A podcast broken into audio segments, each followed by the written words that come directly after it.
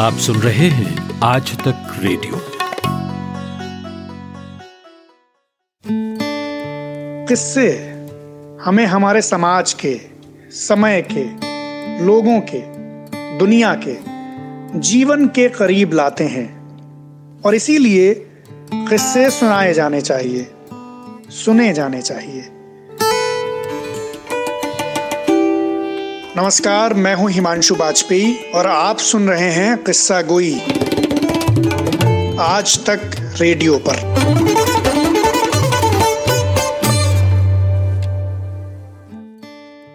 किस्सा गोई में आज दो छोटे छोटे किस्से मोहम्मद रफ़ी साहब के, जिनकी आज पुण्यतिथि है।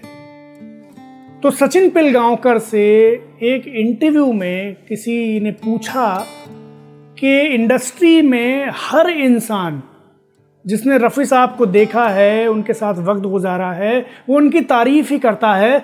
हर तरफ़ रफ़ी साहब की सिर्फ़ तारीफ़ सुनाई देती है, उनके बारे में कोई बुराई सुनने में नहीं आती।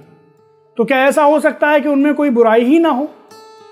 तो सचिन ने इंटरव्यूअर से कहा कि ये बात सच है कि रफ़ी साहब फरिश्ता इंसान थे और उनकी बुराई करने वाला दुनिया में मुश्किल से मिलेगा। मगर फिर भी मैंने गौर किया कि उनमें एक बुराई थी।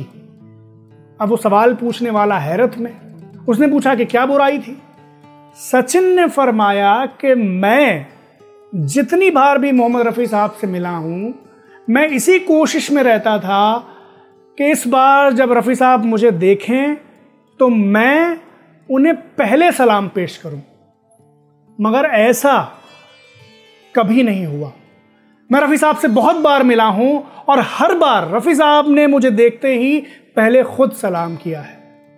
और मुझे इस बात पर लगातार हैरत होती रही कि इतना बड़ा आदमी, इतना अजीम इंसान, अपने से बहुत छोटे इंसान को देखकर भी किस खलूस से सलाम करता है, बल्कि दूसरे को ये मौका देना ही नहीं चाहता कि वो पहले सलाम करे। तो ये अच्छाई ही उनकी सबसे बड़ी बुराई थी कि उन्होंने मुझे कभी सलाम करने का मौका नहीं दिया और हमेशा खुद ही सलाम करते रहे। एक दूसरा किस्सा, जगदीप साहब ने सुनाया। वो भी यूट्यूब पर कहीं मिल जाएगा कि जगदीप साहब, जिनका पिछले दिनों इंतकाल हुआ, उन्होंने कुछ फ़िल्मों में बाल कलाकार के बतौर काम किया था और इन फ़िल्मों में रफ़ी साहब ने कुछ गाने गाए थे। तो इसके बाद जब जगदीप साहब बड़े होकर एक मेन लीड एक्टर के तौर पर डेब्यू करने जा रहे थे तो उनकी फ़िल्म में रफ़ी साहब को गाना गाना था।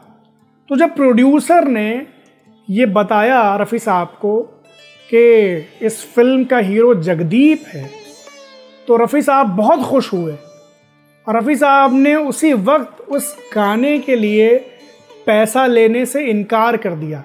उन्होंने कहा कि भाई जगदीप को मैंने बिल्कुल बचपन से देखा है मैंने उसकी बचपने वाली फ़िल्मों में भी गाने गाए हैं। लिहाजा मेरे जहन में उसकी वही बचपने वाली छवि बसी हुई है और एक बच्चे से गाने का पैसा तो मैं नहीं ले सकता। लिहाजा रफ़ी साहब ने जगदीप की उस फ़िल्म के लिए कोई पैसा नहीं लिया।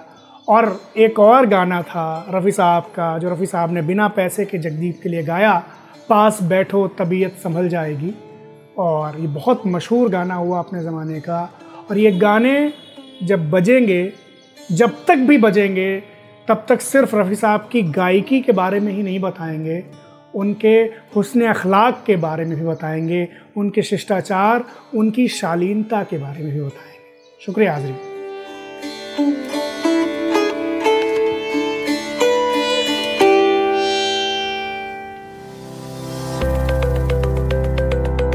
ये पॉडकास्ट आपने आज तक रेडियो पर सुना। हमारी वेबसाइट पर आइए यहाँ पर आपको तरह तरह के पॉडकास्ट सुनने को मिलेंगे। और हाँ खबरों और विश्लेषण के लिए दो प्रोग्राम ज़रूर सुनिए। सुबह सात बजे, आज का दिन, और शाम साढ़े सात बजे, दिन भर। पता वही Aaj Tak dot in slash radio आप गूगल भी कर सकते हैं। टाइप कीजिए, आज तक पॉडकास्ट या आज तक रेडियो आज तक रेडियो सुनता है सारा जहाँ